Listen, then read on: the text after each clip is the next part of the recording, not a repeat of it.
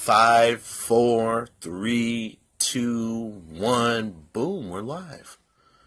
What's up, ladies and gentlemen? Welcome to a brand new episode of the G Meeker MMA Show, episode 140. It's hard to believe we're already on 140 episodes. It is Wednesday, March 28th, 2018. It's been a while, ladies and gentlemen. It's been like a couple weeks, a couple long weeks since we had our last episode. But I can explain that as we had little um, technical difficulties with the app, I feel that they are now resolved and we can continue with everything that we're doing. But today on episode 140 of the G Meeker MMA show, I really wanted to catch up on a lot of the stuff that has been going on in the world of mixed martial arts, which we have missed and which we haven't been able to talk about but a lot of great stuff has been coming and I can't wait to announce a lot of things and you know uh, break some news and drop some um, some very happy and very, you know, eventful things a little bit later on in the show. But let's quickly run down today's show, today's lineup on what we're going to be talking about on this episode. Motherfuckers, we don't have to have it set up like this, but I feel with the notes is a lot more interesting and I won't lose my train of thought like I usually do. But today's episode recently announced events in the world of mixed martial arts recently announced UFC returns to Atlantic City, headlined by top lightweights Edson Barbosa taking on Kevin Lee. Both are coming off of a loss. Edson recently fought against Habib Nurmagomedov, who also is fighting at UFC 223. Kevin Lee's coming off an interim title fight, lost to Tony Ferguson by submission, as well as recently announced co-main event Features is a very interesting one. I love it. Number three ranked Frankie Edgar taking on newly signed number four ranked Cub Swanson. Well, not newly signed. He re-signed with the UFC and will be taking on Frankie Edgar in a main event in a rematch. If you guys remember, they first fought a lot, a long, I think like five years ago. They fought. I don't know if it was like exactly five years ago, but they recently fought also talk we'll talk about the return of Frankie Edgar since we're talking about him already. And you know my thoughts on his rematch with Cub Swanson you know there's been a lot of buzz on whether he should have taken this fight or if, whether it's too soon. We've seen perfect examples of people coming back too soon. So I decided to give my thoughts on that. Also down to UFC 223 Tony Ferguson taking on Habib Nurmagomedov for the UFC lightweight title uh, and we'll preview that fight as well as some other interesting breaking news in our 170 pound division. UFC, the UFC welterweight division landscape is just absolutely has has skyrocketed over the last couple of weeks. Has recently announced UFC recently announced, excuse me, that Kamaru Usman versus will take on Santiago Ponzinibbio for the UFC Chile's first visit to UFC Chile, Santiago, Chile, Santiago. I, think it's Chile. Is it pronounced Chile? Chile, Santiago, Santiago, Chile. I think. Yeah, it was announced that yeah, Kamaru Usman takes on Santiago Ponzinibbio in the main event of UFC Chile. Um, also another exciting uh, rumored fight. These two fights aren't necessarily confirmed as we speak, but they are in the works. And usually, usually anything that's in the works in my head, I feel that basically they're going to announce it sooner or later. But Darren Till versus Stephen Wonderboy Thompson is rumored to be a main event, I think, too, of UFC Liverpool. That should be, you know, UFC Liverpool first visit to UFC. Ah, first UFC's first visit to Liverpool obviously has to have Darren Till because he is from there. He is many uh, one of the many reasons why and what pushed UFC to go to Liverpool. So he's rumored to take on Stephen Wonderboy Thompson, a battle of elite level strikers. That's an excellent fight. That's a, hopefully that fight is fight does happen because it would necessarily be one of the best fights. I feel like one of the best fights of all time, as well as some honorable mentions. Neil Magny taking on Gunnar Nelson. Originally, was slated, rumored that Neil Magny would take on Santiago Ponzinibbio, but that was scratched. I don't know where those rumors came. I don't know if they never, if that fight was formally never offered, if it was just a rumor. That's why we don't follow rumors. But Neil Magny is uh, rumored to take on Gunnar Nelson that's an excellent fight too. That's a much more of a better fight for him rather than Santiago Ponzinibbio. Uh, also, in the welterweight, staying in the welterweight division, former UFC lightweight champion Rafael dos Anjos was rumored to take on number three ranked Colby Covington for the interim welterweight championship belt. Tyron Woodley saying he should be cleared to fight or be ready to fight by July. So in the meantime, I feel the UFC is wanting to keep this division afloat and keep it moving with all these excellent welterweight fights recently announced and going up maybe a couple pounds heavier to the light heavyweight division. We have some honorable things to talk about. Not some honorable things, but some things I want to talk about. Obviously, the stake of the light heavyweight division. Obviously, we've got a couple of uh, newer contenders, new contenders with Jan Blachowicz recently just defeated Jimmy Manuwa by unanimous decision back at UFC um, UFC London. It was an excellent fight. I felt that was one of the more entertaining light heavyweight fights we've had. But also, Jan Blachowicz obviously uh, is coming off of a, a, nasty rear naked choke er, before that, and then now he's fought he's fought and he beat Jimmy Manuwa in a rematch. It was the first fight that he lost. So we'll see where Jan goes from here. And he is he did want to originally face Mauricio Shogun Rua, but that brings us to the next thing: a uh, potential uh, fight. Shogun versus Ozdemir is added to UFC Chile. That's I think it's a co-main event. Yeah, the co-main event is Mauricio Shogun Rua versus Volkan Ozdemir. So Shogun's already booked against Ozdemir. I'll talk about that fight as well as the return of CM Punk at UFC 225 and uh, Daniel Cormier's retirement talk and a potential return 205 pounds for a rematch with Alexander Gustafsson and for current events.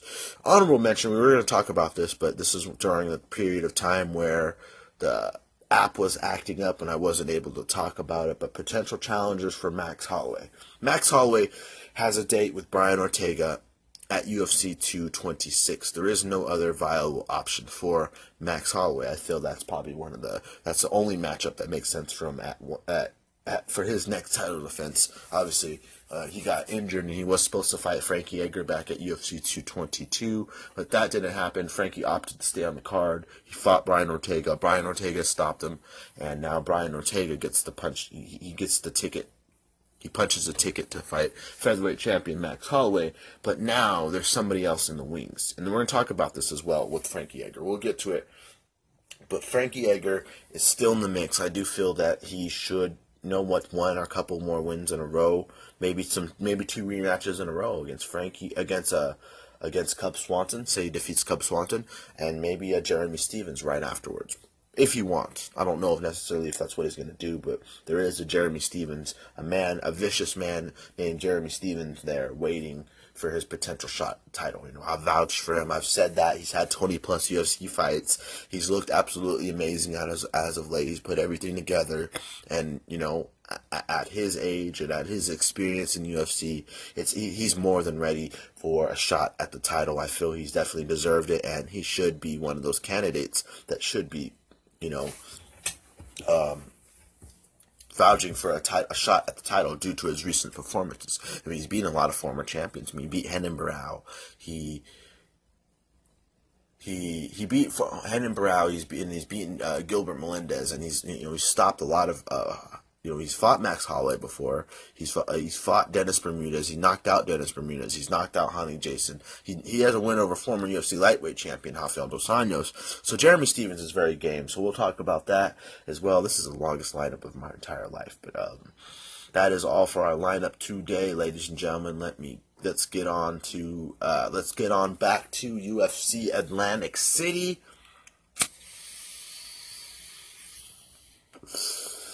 the return of Frankie Edgar.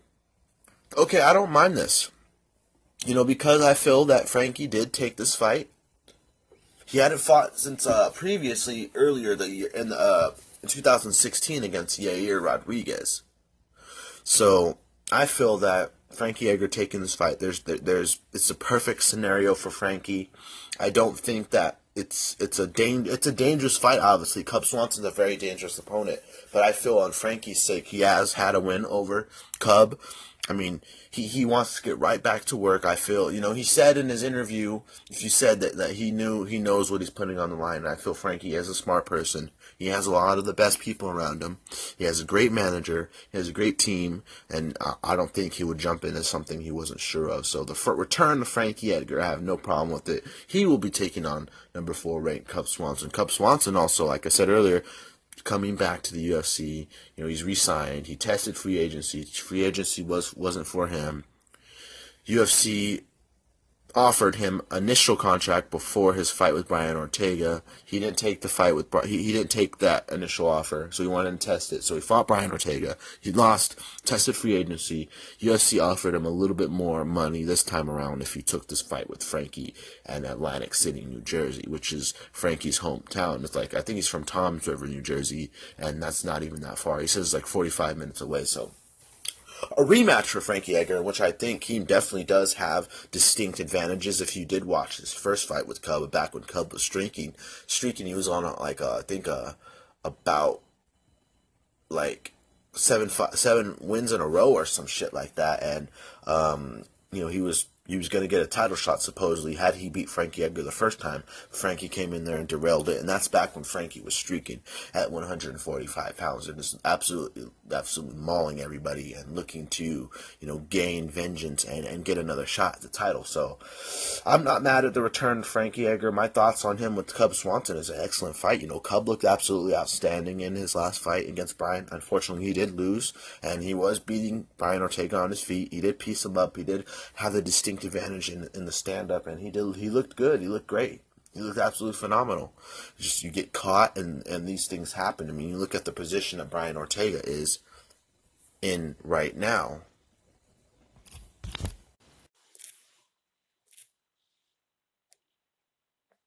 Hello, who is this? Oh no, no, not right now. I I have to take a drug test.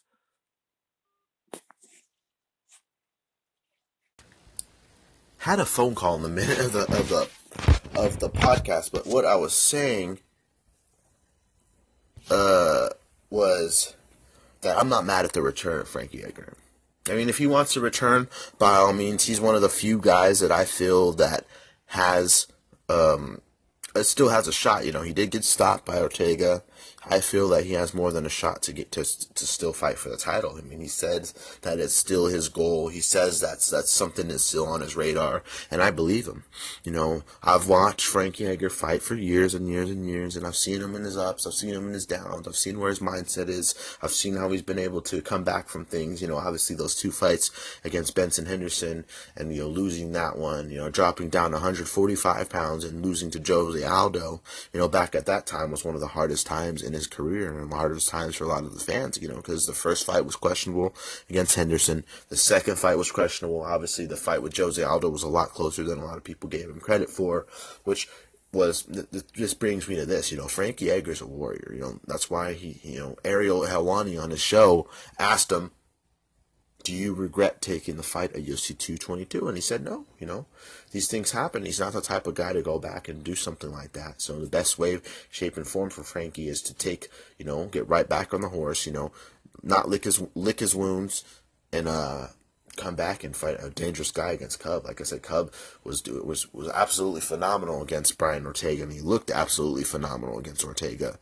And um, Unfortunately, he lost. But, you know, Cub is one of those guys who still has it. He's still looking great, who's still ranked in the top five, who still, who's, he still can make a potential, a title run, have, if successful against former champion Frankie Edgar, which will be an excellent fight. You can catch that one on Atlantic City. In the main event, Edson Barbosa, like I said, takes on Kevin, the Motown phenom Lee. Kevin Lee is one of those guys to break people's spirit.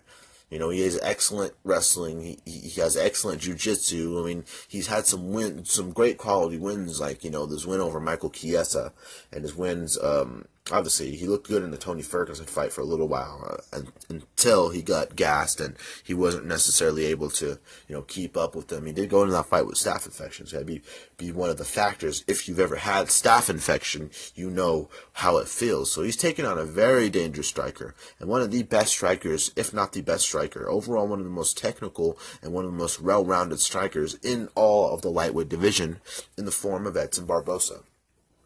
You know, he's had some nasty wins. He's had some devastating wins. He's like one of the only two guys to stop, uh, I think one, two, or three guys in the UFC to stop a fight due to leg kicks.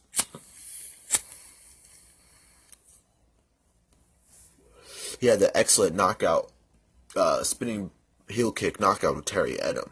Good God, that still plays in my head from day to day. But, you know, Edson Barbosa is one of those guys that I feel is one of the best, has the potential to be a world champion, has all the tools. He has all, uh, uh has the best, one of the best skill sets, and one of the, uh, like I said, one of the most well-rounded strikers in all the lightweight division. It's just mentally, when it comes to certain fights, he doesn't show up. Sometimes he shows up, sometimes it seems like, you know, where's the normal Edson Barbosa that we've seen? You know, the great, the, the, the fantastic performance he had against Gilbert Melendez. He utilized the leg kicks perfectly. I mean, he used utilized them. He used he utilized them in such a perfect manner. Like the way he is able to throw those kicks, the power, the technique, the angles that he's able to generate those kicks, and every single kick of his hurts is, is reminiscent to Jose Aldo. Just as, you know, back in the day, Jose Aldo was known for his vicious leg kicks. Edson Barbosa is one of those top guys in the discussion for the most vicious leg kicks. He's one of the most complete guys. Obviously, he has a Brazilian Jiu-Jitsu black belt. He's an excellent striker. He trains with great guys like Frankie Edgar, Eddie Eddie Alvarez, and Marlon Moraes. Um, he has a lot of great people. He comes from a very good team, and he's one of the most technical and one of the best fighters in the world at 155 pounds. Now, that being said, Kevin Lee has a distinct wrestling advantage. You know, he's wrestled for, for years and years to come. He's had some of the best performances in the, in the octagon in his own right. And, you know, you know, he's coming off of a very, a very disappointing loss to Tony Ferguson, but I did learn a lot about Kevin Lee in that fight. You know, he looked absolutely phenomenal against Tony. I mean, there was a couple points in that fight that I thought that may, may have, may have, you know, warned Tony a couple more times, you know, or we're going to stop the fight because, you know, Kevin Lee was unleashing some serious ground and pound. And I feel that in years to come, maybe, maybe less than that, if they were to fight again, it would be a different, different, um, result because of how talented Kevin Lee is. He's a he's a younger guy, and um, you know Edson Barbosa is a lot older than him, and he is a lot more experienced than him. He has fought a lot of the best guys, a lot of top tier guys. Not saying that Kevin Lee hasn't, but he has been kind of close to that that that title picture. You know, Kevin Lee has as well, but you know, Kevin Lee was a lot younger, and obviously was his last fight. You know, Edson Barbosa hasn't necessarily cracked those points in time because when he's got to those top tier fighters, sometimes he's fallen. You know, the Habibs of the world. You know, he lost against Donald Cerrone. Um, Michael Johnson defeated him by unanimous decision. You know. Um, but you know when Edson Barbosa's on fire, he's one of the best fighters of all time, honestly. One of the best strikers in the UFC's lightweight division. It's just a matter of can Kevin Lee keep up? If Kevin Lee doesn't get it to the floor and Edson Barbosa comes in, he has some of the best takedown defense, by the way.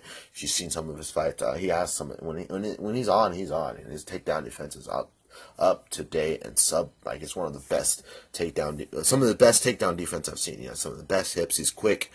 And he's, that's, that's something you got to be careful with. With Edson Barbosa, he's absolutely fast. He's fast and he's quick. So you got to watch out for something for that stuff too. Um, but Kevin Lee, honestly, Kevin Lee versus uh, has that pressure. He comes forward. He doesn't stop. He's he's not intimidated by how good you are. That what makes this kind of fight excellent. You know, he trains with some good guys. He's very talented. He's very young, and he's the type of guy, like I said earlier, to break people down. And he could break Edson Barbosa down just like you know the last fight with Habib, Habib was able to break him down, you know, pressure him, you know, make him make him be afraid to do he's the best at, and and it was an unfortunate thing for Edson because I had never seen somebody so broken before in a fight, unlike the fight with Habib, But that was one of the more pressured one of the best, better fights of Habib's career. You know, one of the, you know, one of the more gutsier performances by Edson. He didn't give up or anything. It was a great fight, you know, while it lasted, and you know, it was a three round decision. But you know, he he hung in there every every time he was able to, and he was able to, you know, sh- shove off some of those takedowns from from Habib, which was very exciting as well. You know, a lot of people thought maybe he was in the, he was in the runnings for uh, one of the latest finishes in UFC history and probably one of the best comebacks of all time. So that should be an excellent fight. I cannot wait for UFC Atlantic City. Very good fight. Obviously, return Frankie Edgar, and then in the main event, Kevin Lee versus Edson Barbosa. All right, ladies and gentlemen, let's move on down to coming like in a couple of weeks. UFC 223. Tony Ferguson versus Khabib Nurmagomedov. Good God, this is the fourth time that this fight has been put together. This is the fourth time that it's been put in, you know, in the runnings. There's been this fight has been set to happen three times. First time I think Habib got injured. Second time I think Tony got injured. Third time Habib makes it to fight week, doesn't make weight, and they scrap that. It didn't happen. He was unhealthy. He was in the hospital and wasn't able to take the fight now, the fourth time. I've never heard of anything past the third time's a charm, but the fourth time obviously seems to be going pretty damn well. Both men are both men seem to be in absolute amazing condition. Khabib last fought against, like I was saying earlier, against Edson Barbosa and looks absolutely phenomenal. This fight is probably one of my. This is my, one of the my most exciting fights, if not the number one exciting fight of 2018 to to by far. Because in 2017, back when this fight was happening, I did an amazing breakdown of it. I was so excited. I called it the best lightweight fight of all time because this is not of all time in today's era. That's what I mean by it. Just such an exciting fight because you got Tony Ferguson, who's riding a high streak, who is in the prime of his career, who's looking absolutely amazing world championship material, world championship level mindset, the way he trains, how he trains, his obsession with the sport, how he's looking in the training camp, how how it translates to perfect performances, near perfect performances inside the octagon. So he's looked absolutely phenomenal, I feel, you know, against Khabib Nurmagomedov. Habib, it's hard to see when Habib was in his prime because he's just been so damn dominant his entire career. 25 and 0. He's undefeated. I think he's like 6 or 7 and 0 in the UFC and he's looked absolutely phenomenal. This is a fight that we've wanted to see for the longest time. This is one of those fights that we thought about, and we thought, you know, this would be cool for this fight to happen. And you know, unfortunately, three times in a row, it has fallen through. You know, there was a time, a short time in Habib's career where he was injured for quite some time. We hadn't seen him in a long ass time since his win over Rafael dos Anjos on UFC on Fox. He comes back I think he's supposed to uh, fight Tony Ferguson the second time after Habib got injured the first time, and then Tony Ferguson got injured and he fought Darrell Horcher, and then after that he has a fought, and then he came back fought Edson Barbosa, and here he is going to fight Tony Ferguson for the undisputed lightweight title of the world. I'm scared. This is an excellent fight. I've never, I've, I've sat down, I've thought about it, and I've asked so many people about their thoughts about it. But Khabib Nurmagomedov, good God, is a fucking monster. He he has this pressure that you can't match. You can't you can't match the the pressure of Khabib Nurmagomedov. If you can, I'm I'm curious to see who the person is that can beat Habib. 25 and 0. He has never lost a round in the UFC. He's never lost a round in his life, in his career. He's never lost. The man's scary. Once Khabib Nurmagomedov gets a hold of you, he's taking you for a ride. He's going to take you down. He can control you. He, he can do whatever he wants with you because it's simply just how dominant he is. He gets a hold of you. Just you know, his grappling is, is, is amongst the best grappling I've ever seen. You know, for his ability to be able to do that his entire career and be able to manhandle some of the best guys in the world. I mean, when he beat the brakes off of Rafael dos Anjos and absolutely wrecked him, and Rafael dos Anjos looking at like a killer at the time at 155 pounds, you know, just made this career ascension. And you you look at you know him he, he making it to lightweight title. He made it to lightweight title, and you know you, you think about it. Habib was injured during that whole entire time that Rafael dos Anjos basically was reigning as a lightweight champion. You think Rafael dos Anjos is his success. You look at what Rafael dos Anjos is doing now at 170 pounds. You just think back and think, good God, Habib Nurmagomedov is probably one of the best fighters in the world of all time. Best one, best lightweight of all time. And obviously, you go on to the side of Tony Ferguson, who also can have that argument, who also can be considered one of the best fighters of all time for Tony Ferguson. I mean, for himself, but you know, he's in his prime. He's on a streak. You know, he's beating everybody that's been in front of him, and you know, he honestly, in my opinion, is one of the most deserving fighters to be in this kind of discussion with Habib. And not only has he earned it, but you know, he's put the work in as well. So he's one of the best fighters in the 155 pound, ah, 155 pound division. So is Habib Nurmagomedov. Habib Nurmagomedov, I, I can't I can't get enough of because his fight style, the way he is, how strong he is, you know, this the unbreakable pressure. You know, he, he breaks guys. He goes in there, he breaks their will, he breaks their spirit, and he, he, he can take out and, and beat anybody that the UFC puts in front of him. You know, his dangerous grappling. He never gets tired. He has a solid chin. He's always coming forward, and his wrestling. He used to wrestle bears for God's sake. So Habib is it's got to be one of the more dangerous, most dangerous people on the planet. And for this fight against Tony Ferguson, Tony Ferguson has shown some some flaws. He has been tagged. He has been hurt. You know, he has been beaten up. He has been bloodied up, and and and you know taken some damage and taken some shots before necessarily gaining the victory and has been lazy a little bit. Not lazy, I'm not going to say he's been lazy, but you know, if you look at his fight against Kevin Lee, he took a lot of damage, took a lot of ground and pound, and you know, Kevin Lee unfortunately got tired and wasn't able to, you know, keep up the dominant control that he had with his wrestling and dominant ground and pound and wasn't able to smother Tony like he wanted to, like it was like he was doing early on because he got tired. The thing with Habib is Habib doesn't get tired. You can't make a single mistake with a, a guy like Habib Nurmagomedov. Habib is gonna smash you. He has he doesn't get tired.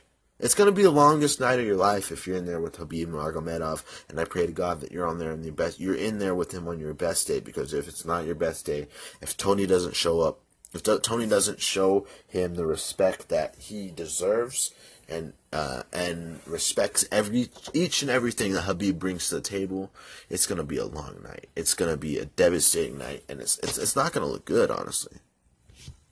You know, it's it's not it's not gonna look good at all.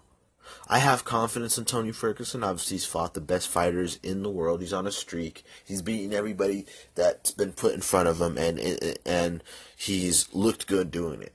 He's looked good doing it, and he's He's proven the doubters wrong. He's come he's come up large when he was wasn't supposed to, I guess. He's proven a lot of people wrong. He's he's been hurt in fights and he's come back to win. I mean, Lando Vannata fight as well as uh, you know, he look what he did to Rafael dos Anjos in UFC at UFC in Mexico City. He absolutely put a, a technical beating on Rafael dos Anjos. Didn't get tired. He has excellent cardio. He doesn't get tired as well. So I don't know.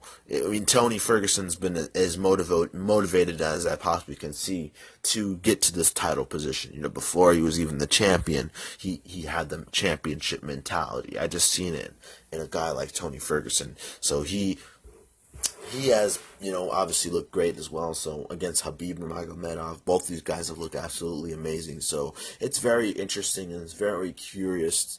I'm very curious to see what happens with this fight. Obviously, Conor McGregor looms in the in the shadows of this fight, but it's I'm grateful and happy to see this fight happen.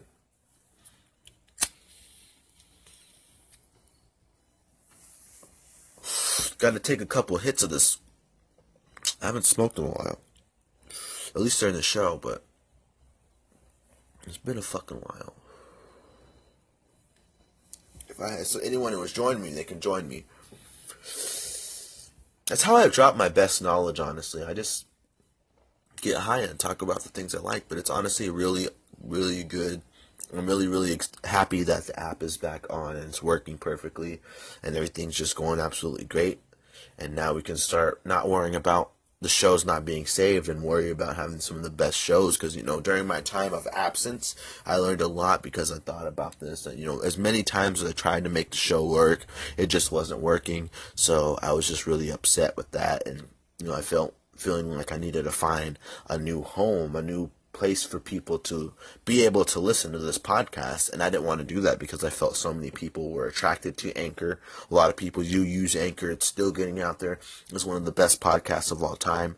Best podcast app of all time to produce your podcast. I mean, the fact that when I signed up and you know, I put the name of my podcast, I put the links, you know, it automatically generated it to the iTunes podcast app you know, the App Store, you know, the the subscription podcast, you know, it's in the podcast uh, store and, and iTunes. It's in the Google Play Store and it's any uh, any other major podcast provider. And it was so easy because you know, back when I wasn't using uh, this app, my first before I came to this app, I uh, I didn't like this app at first. There was a time where I didn't you know, know if it was going to work out for me. I didn't know if it was going to be the app for me. And we're going to get to the UFC welterweight divisions landscape and all the recently announced fights in a second. But I just kind of wanted to tell you guys where we were at with the show. And um, you know, I didn't trust it at first. I didn't know what it was, and then I, started to see how amazing it could be. So I decided I wanted to possibly use it as my main one, and I ended up doing it.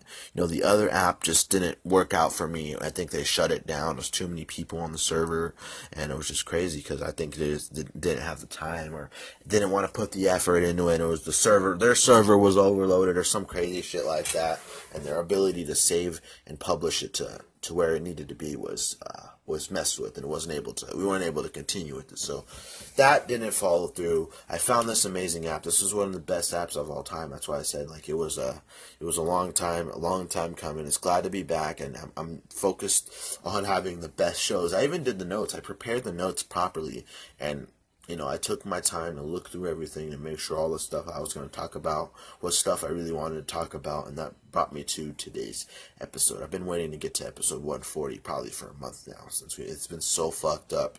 So it's such an honor to, such fucking, it feels so fucking good to be back doing the things I love to do. I was telling my girlfriend that, uh, I was, my, my, my woman, I was telling her that this is not just a podcast for me. It's something I love to do. It's it's something I'm passionate about. I mean, I've been in the world of mixed martial arts. I've loved the sport for over seven years now, and it's just constantly getting better and bigger. And my passion's never been stronger. And I know that due to what it is that I like to do, you know, the things I'm passionate about.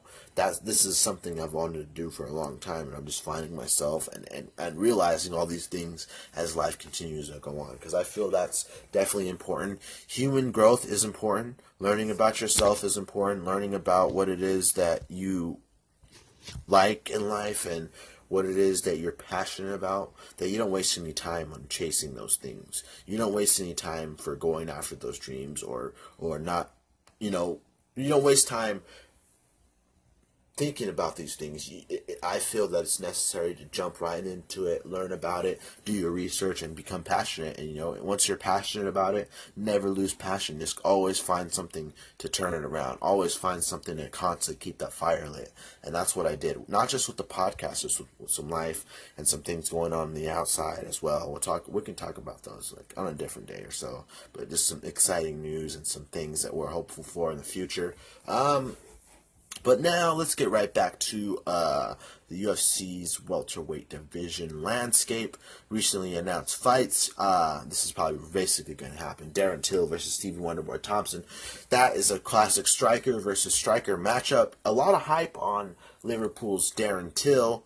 I know I can see it. I can see the championship mentality. I can see the championship, you know, skills. I mean, what Darren Till did to Donald Cerrone was absolutely phenomenal. You know, he, he put the lights out on Donald Cerrone.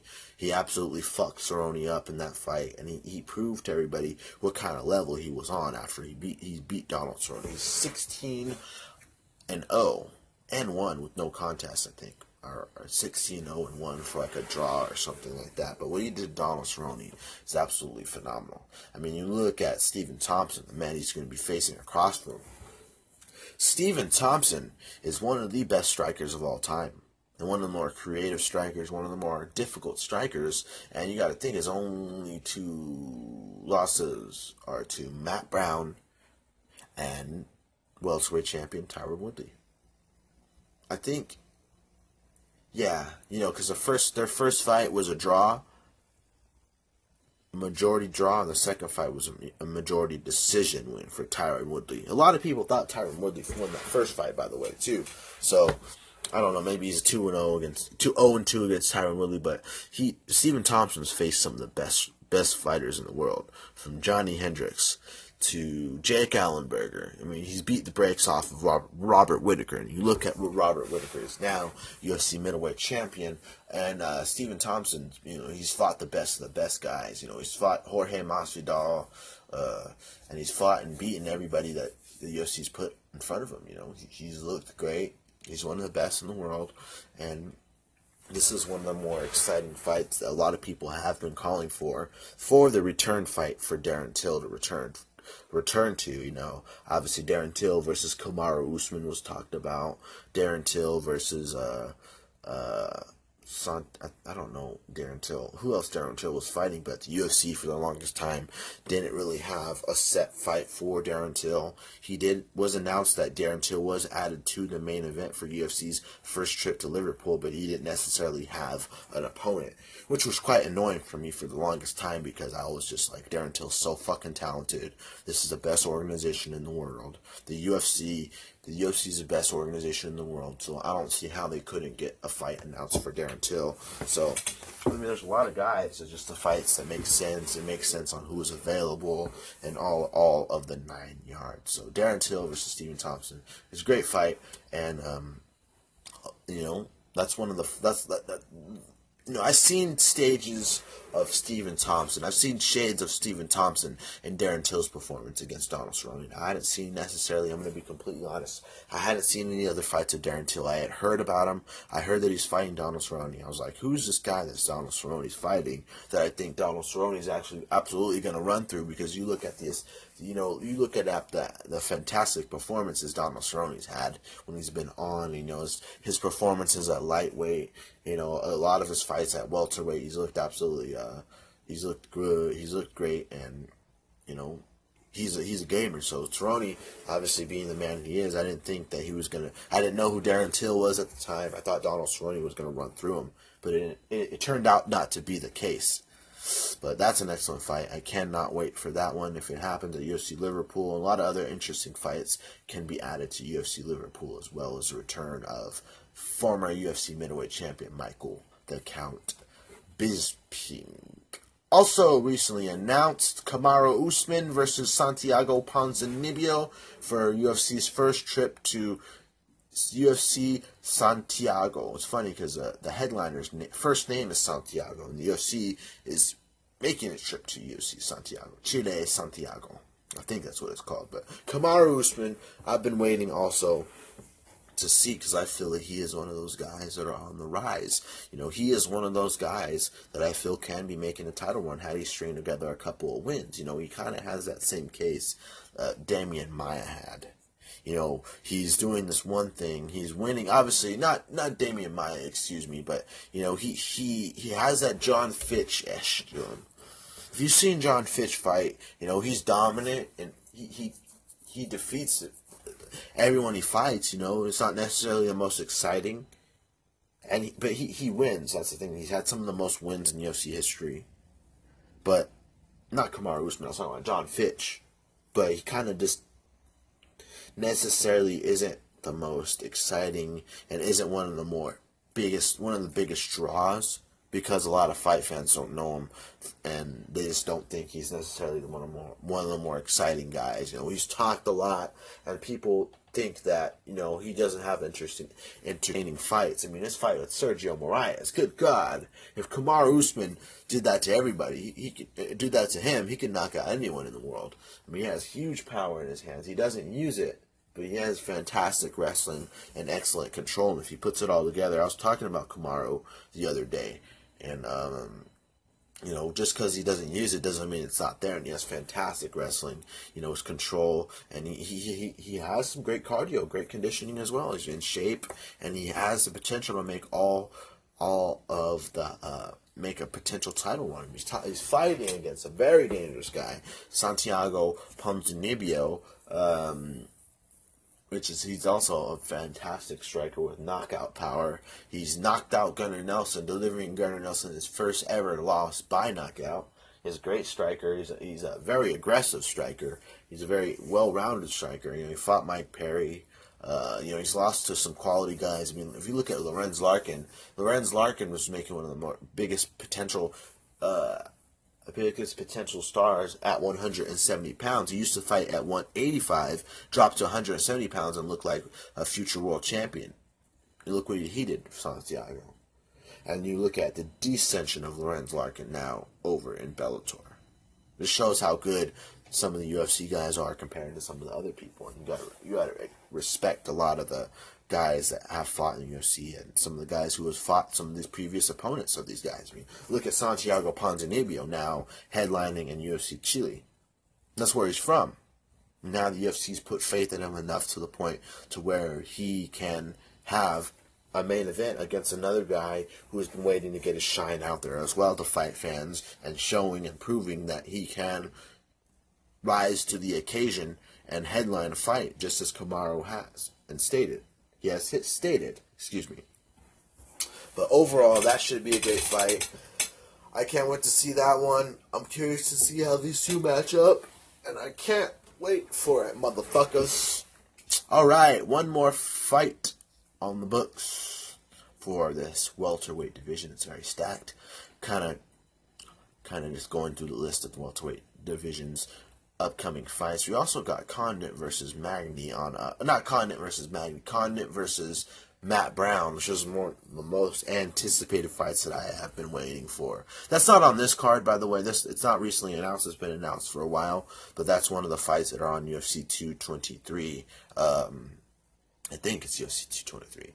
They're announced, but that's fight I've been waiting for. Absolute savage mode fight. Matt Brown versus Carlos Condit is one of the most violent motherfucking fights you could probably possibly ever fucking think of to ever fucking watch. But that's a great fight that's been announced. But staying in the welterweight division, number three ranked Rafael dos no number three ranked Colby Covington takes on number four ranked um, Rafael dos Anjos because number one ranked uh, Stephen Thompson. Number two, I think number two is no, Rafael dos Anjos is number two, I think. I don't know. I, I, think he's number two versus number three. Yeah, number two versus number three. I don't think number dos Anjos is number four. I don't know. Who cares? But Rafael dos Anjos is taking on Colby Covington for the interim UFC welterweight title. Now here we go with this interim title talk. There's two sides of it. I think if the champion's hurt and isn't able to return by a certain period of time, I think it's over a year. So if they can't return in more than a year, then they strip them or they, they provide an interim tag. And after that, because you know the thing is, they they made an interim title when Conor wasn't even injured. He just went over there and boxed Floyd Mayweather, and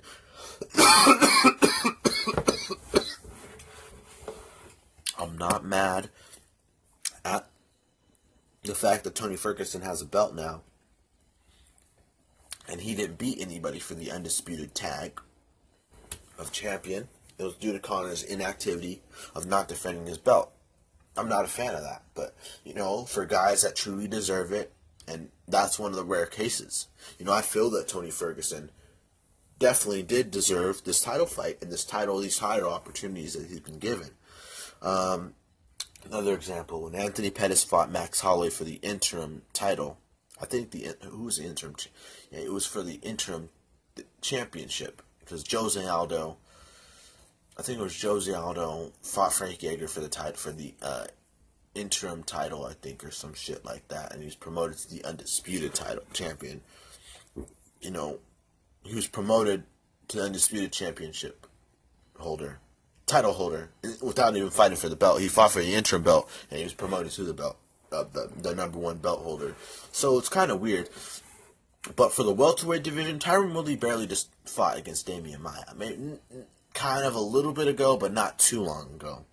And, you know, he defended his belt. That's the most important thing. He's fought Stephen Thompson three times, two times, and he's fought Demian Maia. So that's three title defenses basically. He's, he's still kept the title, so he still has the title. So that means that he's been defending it in my head. So he's definitely fought, and you know he has been out for a while, and he had, had said that he should be ready by July. But if not, the UFC wants to keep the division rolling by having Dos Anjos take on Covington. Now for Colby Covington, what have we seen so far? All we've seen, we've seen him talk his way up to a lot of these fights, but he's also in reality beating the guys the UFC put in front of him. He beat Dong Hyun Kim.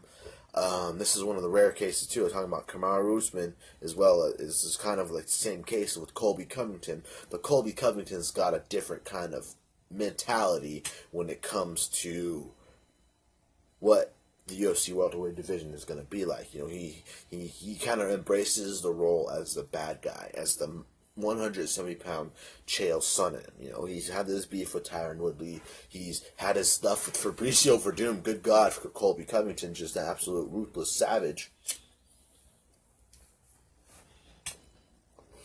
And he's been chomping at the bit to fight Rafael Dos Anjos for the longest time as well. Even before Dos Anjos was gonna um, before uh, what was it? He, he he was opting to fight Rafael dos Anjos before Rafael dos Anjos was really on fire at 170 pounds. I think it was once Dos Anjos made his announce to his announcement to drop to 100 or move up to 170 pounds and you know, after he lost his title to Eddie Alvarez, you know, he and after he lost to Tony Ferguson, which was his last fight at lightweight, but it was um, it was uh, something that he he was going to do for a while, but Colby Covington was, you know, having this ongoing beef with him. Dos Anjos didn't want to fight him because he claimed that Colby, Colby didn't fight anybody that was ranked or anybody that was good, but he did beat Demian Maia, former UFC title challenger in multiple weight divisions. He beat Dong Hyun Kim, who, if you've seen Dong Hyun Kim fight, is one of the most unorthodox, one of the most tricky guys, and he's one of the more, uh, he's one of the, the most tricky guys and one of the most unorthodox guys with all these crazy spinning techniques, all these spinning back elbows. If you look at his back elbow knocked out of uh, John Hathaway, which was one of the one of the most most craziest things. I mean, look how how badly he hurt him in that fight. He hurt John.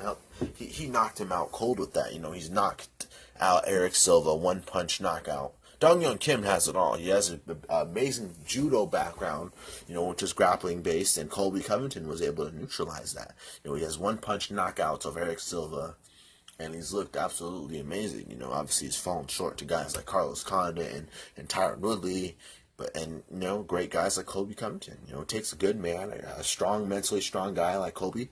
Colby and what he presents is a lot of you know he has he has dominant wrestling control. You know he, he's a great wrestler. That's what we've seen so far is this wrestling. You know he has pressure. He did fight Demian Maia on the feet. He stopped all of Demian Maia's takedowns and he and he beat him on the feet. You know he landed a lot of a lot of a lot of leg kicks. You know he busted Demian Maia up in Brazil and you know he looked absolutely phenomenal.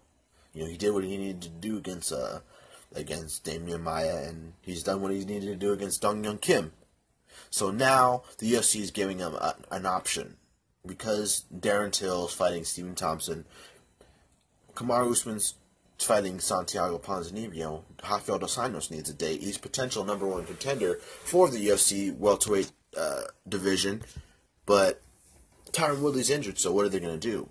Fight Rafael dos Anjos versus Colby Covington, which is what the, the what's the direction I think they should do because Rafael dos Anjos I feel is one of the most is one of the best fighters in the world. Honestly, He's, he he he went from not being that good in standoff. I think he started off as a jiu-jitsu guy as well, but he you know turned into one of the most complete strikers that the UFC has been able to you know, no, not the UFC, but just in his own career. Like he he's put it together. Obviously, he's went down to King's MMA. He's looked absolutely phenomenal. You know, he started his ascension on uh, towards the lightweight ranks. You know, beat everyone he needed to beat. You know, gained the lightweight title, defended the lightweight title, and you know was unfortunately lost to Eddie Alvarez.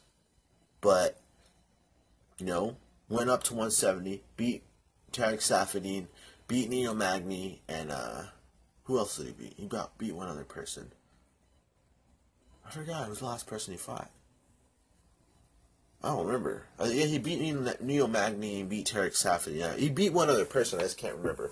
I might remember a little bit later on, but he's looked absolutely phenomenal at 170 pounds, and now he's looking to get into. Oh, wait, Robbie Lawler. It was Robbie Lawler.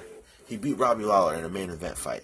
Was one, one of the most per, uh, Robbie Lawler, former UFC welterweight champion, also had his, his, his huge ascension when he came back to the UFC at 180, 170 pounds. Also made a title run too. So his fantastic performance against Robbie Lawler was one of the was one of the best fights and performances of his entire career. You know his combinations. Good God, I think he landed like a 31 punch combo or some shit like that. Really got. Uh, 11 minutes left on this episode of the Meeker MMA show. Timer's running out, unfortunately. But um, he looked absolutely phenomenal, and I think it's a great fight for him at 170 pounds for the title. And always wanted to see how Dos Anjos fares against Tyron Woodley. And, you know, obviously I want to see how Colby can do. If he can be that guy to dethrone Tyron Woodley, if he can be that guy to stop Rafael dos. If there's a way he can, I want to see how he can. He hasn't talked for any reason, and I, I want to see if he can back up every single claim that he is making because I, am a fan of underdogs, and I can't wait to. See, I want to see what Colby can bring to the table when he fights a top, a, a top of the line guy in the form of Rafael dos Anjos. 10 minutes to go on today's episode, ladies and gentlemen. So we go on over to the light heavyweight division. Obviously, got Jan Blachowicz now in the mix with two wins in a row. His last fight against Jimmy Manuwa by unanimous decision defeated Manuwa in his backyard. One of the more entertaining fights. First round, he hurts Manuwa. Manuwa hurts him. It's, it's such an amazing um, uh, back and forth kind of fight it, it, was one of the mo- most uh, it was one of the better fights at 100 and, and 205 pounds in the light heavyweight division. Obviously, the UFC's light heavyweight division for the longest time necessarily wasn't the more, most hot division because Jon Jones just defeated every single person that the UFC had put out there for him to fight. He beat all the best people in his prime, and you know he, he beat everybody. He beat everybody. There wasn't really anybody that that UFC, that anybody in the, in the MMA world felt could beat him because he was just that damn good. That's the thing. So John was John obviously has his troubles and stuff. And then now comes the DC era. The DC era has, you know, has a couple of challenges. You know, he his big test, you know, could he be one to fight Gustafsson? Could he contest with Gustafsson? He fought Gustafsson. He's he's being Alexander. He's being uh he's being Anderson Silva. Who wait who are we talking? Gustafsson. No Gustafsson. He, yeah, and Daniel Cormier. He's being uh, Anderson Silva. He's being Alexander Gustafsson and you know he is the best one of the best and if not the best fighter at 100 205 pounds. I keep saying 100 because i'm thinking because everything we're talking about was on the lower weight classes. So we got jan we got Ilir Latifi whose excellent performance over Ovince St. Preux put him right in the mix for the title. But John, John fought John was a champion. Daniel cormier era he's fought everybody. So now with cormier in the, it, it's cormier's era now it makes it to where these contenders that you felt necessarily wouldn't have a shot at John on what any level whatsoever have a better opportunity. Now we have a Latifi in the mix. Jan Blachowicz. Um, Glover Teixeira. We got Shogun still in the mix, riding a 3 5 winning streak, and he is taking on Volkan Ozdemir. Volkan Ozdemir is coming off of a loss, so we'll see how he can handle former UFC light heavyweight champion Shogun Rua. Daniel Cormier with retirement talk. Do we want to see Cormier retire? What are my thoughts on him? I think that Cormier is one of the best fighters of all time and one of the most deserving fighters of all time, and you know potential best of all time at light heavyweight. You know he's on the he's in the runnings for one of the best pound for pound fighters in that division because his only losses are to Jon Jones, and he's beaten every other person. Now he's going to be fighting Stipe for the heavyweight title. He's he's think he's 13 and 0 at heavyweight too. So this will be another amazing fight that will come down the line as as time goes. I think it's UFC 224. I think it's Stipe versus uh, Cormier. So Cormier is going to be fighting there. I think he said this is the last year he's going to be. 2019 is the last year he's going to have, or I don't think 2018 is his last year, but 2019 will be his last year of him fighting, and then he will retire unless prompted by a third fight with Jon Jones, if that is to come to fruition. So Jan Blachowicz and Ilir Latifi both have an opportunity to fight higher ranked opponents or fight each other to really determine who that next guy is. I mean, you still got guys like Glover Teixeira in the mix. I did think he was going to fight Volkan Ozdemir, but it didn't happen. But now going on over to Shogun versus Volkan. Shogun Volkan sounds really cool. Um, Mauricio Shogun, who was still one of the best fighters in that division, one of the more, more named persons, it's crazy, well named persons, excuse me, like well known, but he has fought a lot in UFC. He has been in a lot of the fights in his life. He's fought a lot in Pride. I mean, he's former UFC light heavyweight champion. He's done it all. You know, he's the first guy. He was the guy. He was the man before Jon Jones beat him. John, he was a man. Then Jon Jones was a man, and then Daniel Cormier was a man. So he was the number one. John was the number two, and Cormier was number three. Shogun definitely was one of the best, and still is the best, and he's taken on a very dangerous guy in the form of Volkan Ozdemir. Now, Shogun has fallen susceptible to people with knockout power like that. I mean, look at Dan Henderson, the fight with the second fight with Henderson, and the fight with Ovince St. Preux. Ovince St. Preux was able to unleash a, a nasty, I think, left or right hook, by, and he was able to stop Shogun. Obviously, Shogun did slip and did uh, did get caught with such a nasty hard punch by St. Preux, but you know he has a tendency to get caught. You know he has a chin. His chin is a little bit more suspect now or later on in his career, but you know he has gone prone to uh, been prone to being hit real hard by guys who can crack, and he's fighting a guy that can crack. Volkan Ozdemir can crack, so it's a dangerous fight, and I can't wait to see that one. It's the co-main event of UFC Chile. All right, ladies and gentlemen, the final thing of today's episode the return of CM Punk. I've never been so pressured to almost hurry up with the show in my life until today. But in reality, honestly, I, I don't know what's going to happen with the second fight with CM Punk. He is rumored to fight Mike Jackson at UFC 225 as his return fight. His first fight was against Mickey Gall. He absolutely got annihilated. He got annihilated, ladies and gentlemen. He got absolutely annihilated. And, you know, is he hasn't been training for a while. He's only been training for like two years. I think it was only like three years ago where he was announced that he was going to be fighting for MMA. And he's never had any MMA experience. He's never had an amateur career. He had never trained in his entire life. He was a former WWE wrestler turned mixed martial artist. And I don't, I don't even, I'm not even sure how he was sanctioned to fight in Nevada without without having some experience. Know, he's trained at Duke Roufus's gym. Former champs like Anthony Pettis say that he has improved since his first fight, but is it enough to fight in the best organization in the world in the UFC? Is that enough to? We have three minutes left. Is that enough to uh, get your first win against another guy, former Mike Jackson, who has had boxing experience and is a professional boxer, and had his first fight in MMA was obviously a sucky fight because he did lose to Mickey Gall. Mickey Gall went to defeat Mike Jackson, Sage Northcutt, and uh, um, yeah, he's beaten beat CM Punk. He beat Mike Jackson. He beat Sage Northcutt, but Mickey Gall was kind of like that prospect killer kind of. So he was kind of a prospect too, but he beat another prospect. So that shows how good how good of a fucking grappler and fighter Mickey Gall was for CM Punk to get smashed by him.